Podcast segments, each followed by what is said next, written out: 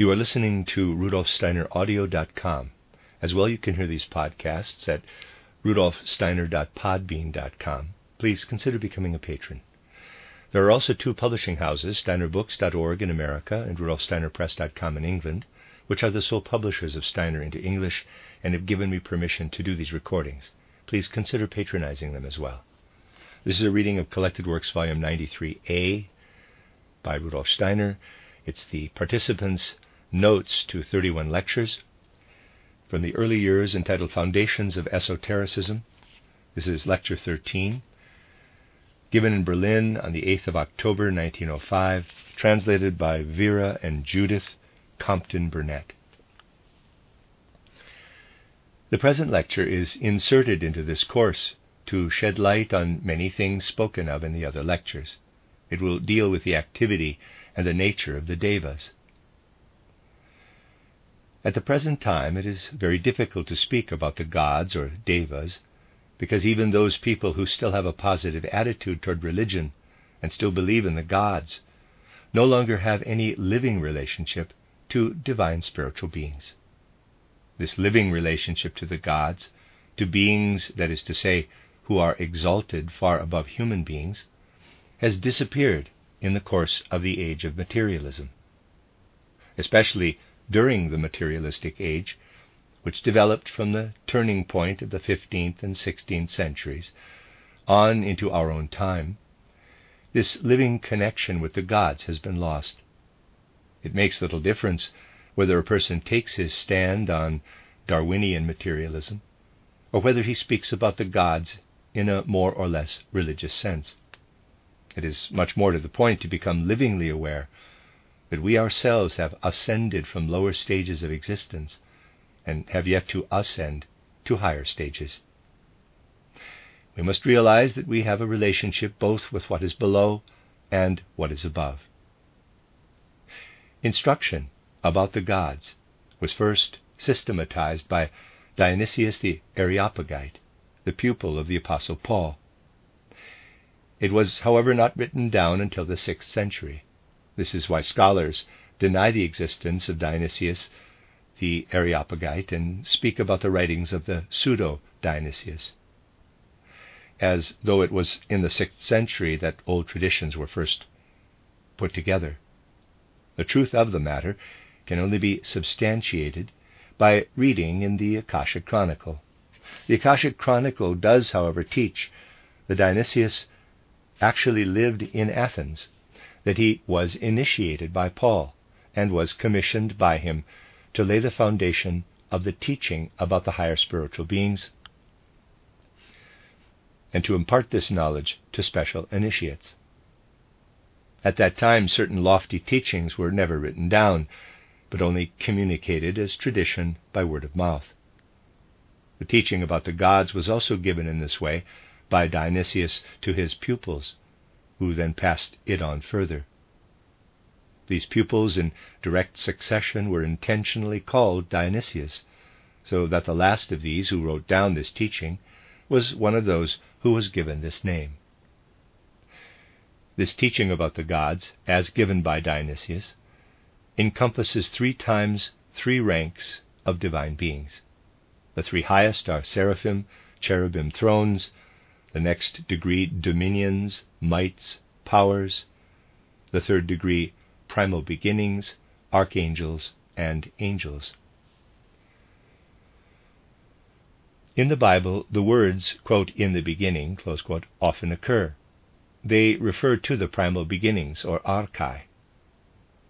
Quote, in the beginning, God created the heavens and the earth. This means the God of the beginnings who stands at this stage, created heaven and earth. It was one of the archai belonging to the third rank of the hierarchies. Above the seraphims stand divine beings whose nature is so exalted that the human power of understanding is not able to comprehend them. After the third rank follows the fourth hierarchy, man as the tenth in the entire sequence. The names of the hierarchies do not refer to individuals, but to certain stages of consciousness of the great universe, and the beings move from one stage to another. Eliphas Levi perceived this clearly and laid stress on the fact that with these names one has to do with stages of development, with hierarchies. The basis of the organization of the Church goes back also to the same Dionysius who formulated the teaching about the gods. The church hierarchy was to be an outer image of the inner hierarchy of the world. This grandiose thought could only have been carried through if the time had been ripe for an understanding of all this in its true form. Dionysius had bequeathed to his pupils such a teaching in regard to the church, so that, could it have been realized, a powerful and magnificent organization would have come into being. At that time, the attempt was made to promulgate the teachings in such a way that the thread was never broken from one teacher to the next, who then also carried on the name. It is therefore not so astonishing that as late as the sixth century, a Dionysius committed the teachings to writing. These teachings, however, could not find general understanding, because for this humanity was not yet ripe. They therefore remain as a kind of testament. The further we go back, the more living are the concepts man had about beings standing above humanity. Now, let us develop certain concepts as to how the human being, the ordinary person in the average cultural environment of our time, meets the gods. After death, the human being first goes through Kamaloka, the condition in which he gradually gets rid of the habits of earthly life and frees himself from his desires. It is actually only in its first stages that the sojourn in Kamaloka is often frightening and terrible. Later, man goes through that period of Kamaloka when he has to purify himself from the more delicate connections with the earthly world. This sojourn in Kamaloka is not only important for the person in question, as we shall see, the activity of human beings in the higher conditions of Kamaloka can also be made use of in the world outside them. After Kamaloka, man enters into the Devachan condition, where using the faculties he has won for himself, he works over everything which is necessary in order to build up a new etheric body. On the Arupa plane of Devachan, he has to deposit everything that he gained by his experiences on the physical plane. This is why in esotericism the Greek priests called the soul a bee, the Arupa plane a beehive, and the physical plane the flowering meadow. There is, however, no need for man to be inactive in the higher regions. During the time he is passing through Kamaloka and the lower Devachanic planes, it might appear that he has nothing else to do than to allow what he began earlier to come to fruition. Man is not inactive there. What he experiences in these conditions is significant for the whole world. The new incarnation of the human being only has a purpose if he meets conditions which are totally different from the earlier ones. In normal circumstances, he returns when the whole situation is so different that what he finds around him is entirely new, so that what he adds to his previous achievement is entirely new. This happens in that period of cosmic time when the sun has progressed from one constellation of the zodiac to the next. For instance, about 800 BC, the sun in spring entered the constellation of the Ram or Lamb, and this continued until 1800 AD. Now, at the beginning of spring, it stands in the constellation of the Fishes. 2,600 years elapse before the sun passes from one constellation of the zodiac to the next. During this time, conditions undergo a fundamental change. Reincarnation is connected with these epochs during which the human being is usually incarnated once as a masculine and once as a feminine individuality. In any particular incarnation, one is in fact only half a human being. A masculine and a feminine incarnation belong together. Owing to the entirely different physical conditions on the earth, a new incarnation is not without purpose. If, for example, someone was incarnated at the time of Homer in the sign of the ram or lamb, Jason, the golden fleece, he would have experienced something quite different from what he would experience now. These incarnations taken by themselves might appear to be part of a completely mechanical process. There is, however, nothing outward that is not brought about from within. One must accustom oneself to speak everywhere of a real spirit, to seek for it, and to perceive what is actually happening. When one looks at the flora and fauna of Europe in our epoch, one has to differentiate three zones a western, a central, and an eastern zone. The eastern zone coincides with the Slavonic peoples, the central with the Germanic, and the western with the Latin peoples. The materialist believes that human beings have adapted themselves to their circumstances, but this is not so. The different peoples have themselves created their physical conditions. The folk spirit works first on the earth, on the plants and the animals into which he enters. The Western European territory has been prepared by the Latin peoples, the Central European by the Germanic, the Eastern European by the Slavonic peoples. Thus, human beings first build themselves the house in which they later reside. Now, let us ask when does man work upon the external configuration of the earth? As with everything else in the earthly world, destiny too is prepared by man for himself and this is partially the case here. In Kamaloka, man is actually engaged in collaborating with work on the animal kingdom, in the transformation of the species. The force which brings this about is called by natural scientists, in quotes, adaptation. Everything, however, that is called adaptation conceals human activity on the other side of existence. Everything which appears as metamorphosis in the animal kingdom, influencing and altering animal instincts so that animals undergo transformation, takes place through human beings in Kamaloka who are preparing for their next incarnation. There, man works on his own house in preparation for his next life. In Kamaloka, man works on the fauna, and in Devachan, on the flora. The transformation of the plant world is the result of devachanic forces. And the physical world, which also changes, the outer conditions of nature, are influenced from the Arupa plane, higher Devachan. There, man is a co worker on the rocks, on the mineral kingdom of the earth. It is certainly necessary to have some measure of occult powers in order to make such observations in the appropriate place. It is not by chance that miners, miners of metals and minerals, not coal, in particular make such observations underground. Novalis' famous occult faculties are connected with the fact that he was a mining engineer. When one considers that in the supersensible regions man is developing certain forces, although while there he has not as yet his full consciousness, one understands that these forces are guided by higher beings, by the devas. We distinguish different stages of devas astral, rupa mental, and arupa mental.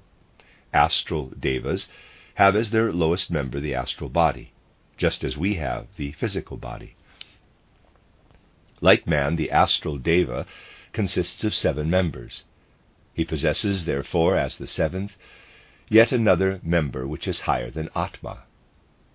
The Devas are all constituted according to the same principles as man.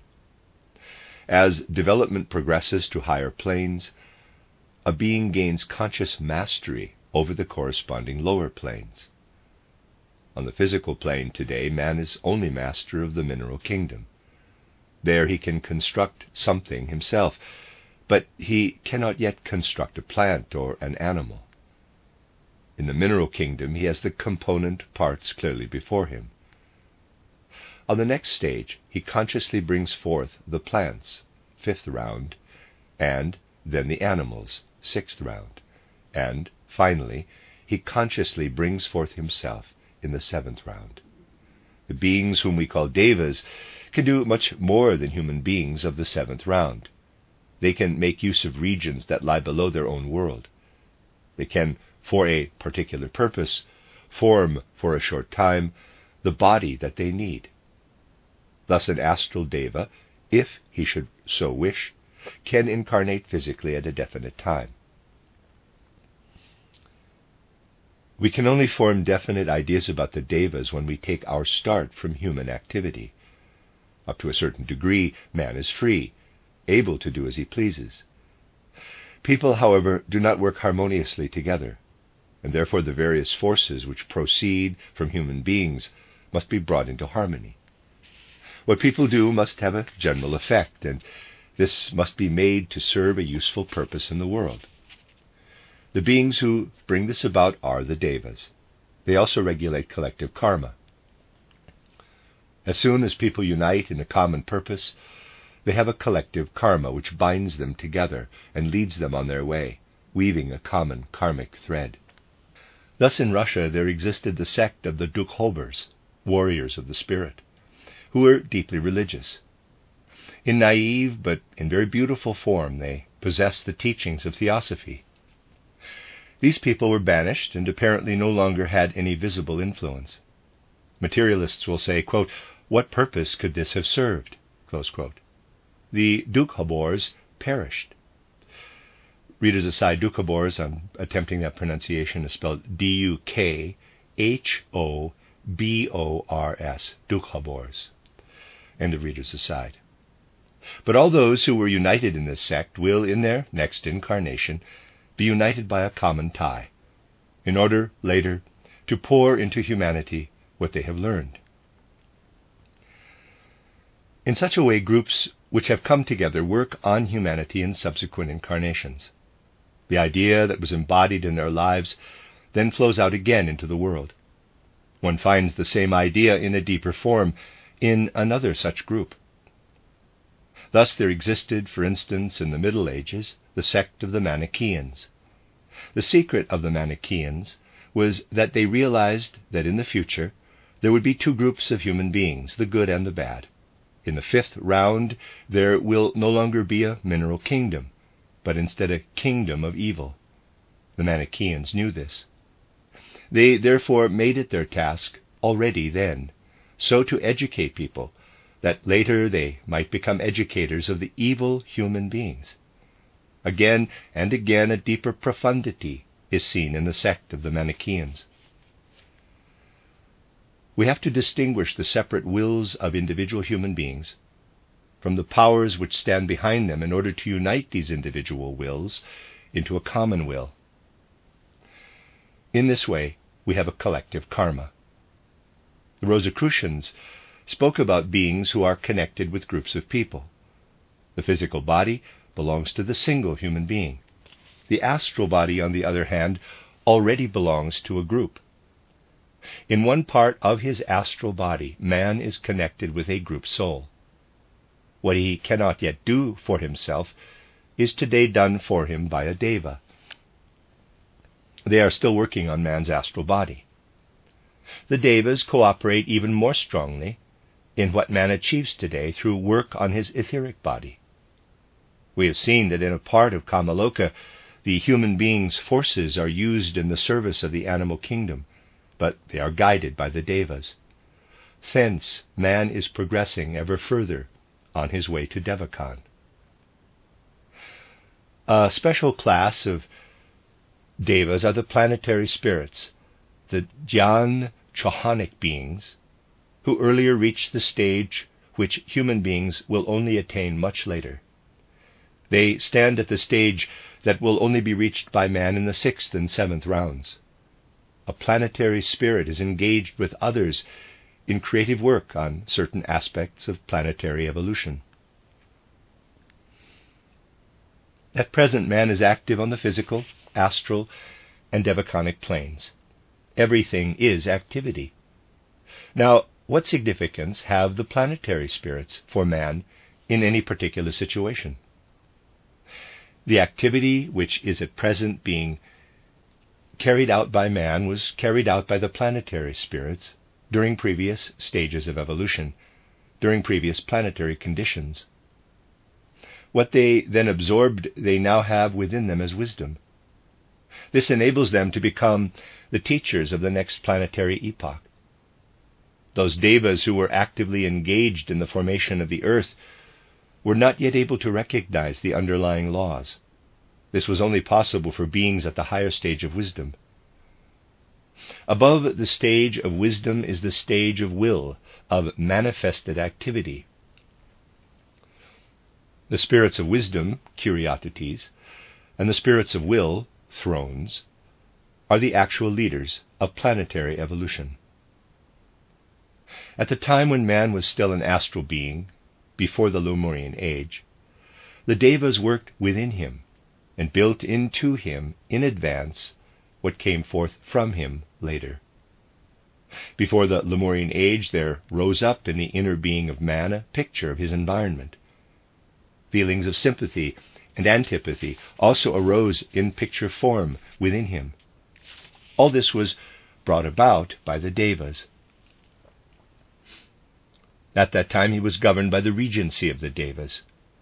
Later he assumed in some measure the regency over himself, becoming a subordinate member in the service of the Devas. Now he is to some extent God forsaken. Only in the part that is not God forsaken do the Devas still work within him. The Chela consciously brings to life within him that world which man in the pre Lemurian age had learned to know in pictures. Then desires and passions approached man in the form of auric pictures, in which lived the thoughts of the Devas. But it was all in deep twilight consciousness. Now, after all this has been lost, man had to struggle to attain conscious seeing of an external world. The further development of Chela-ship consists in gaining this also incomplete awareness. He retains full consciousness throughout.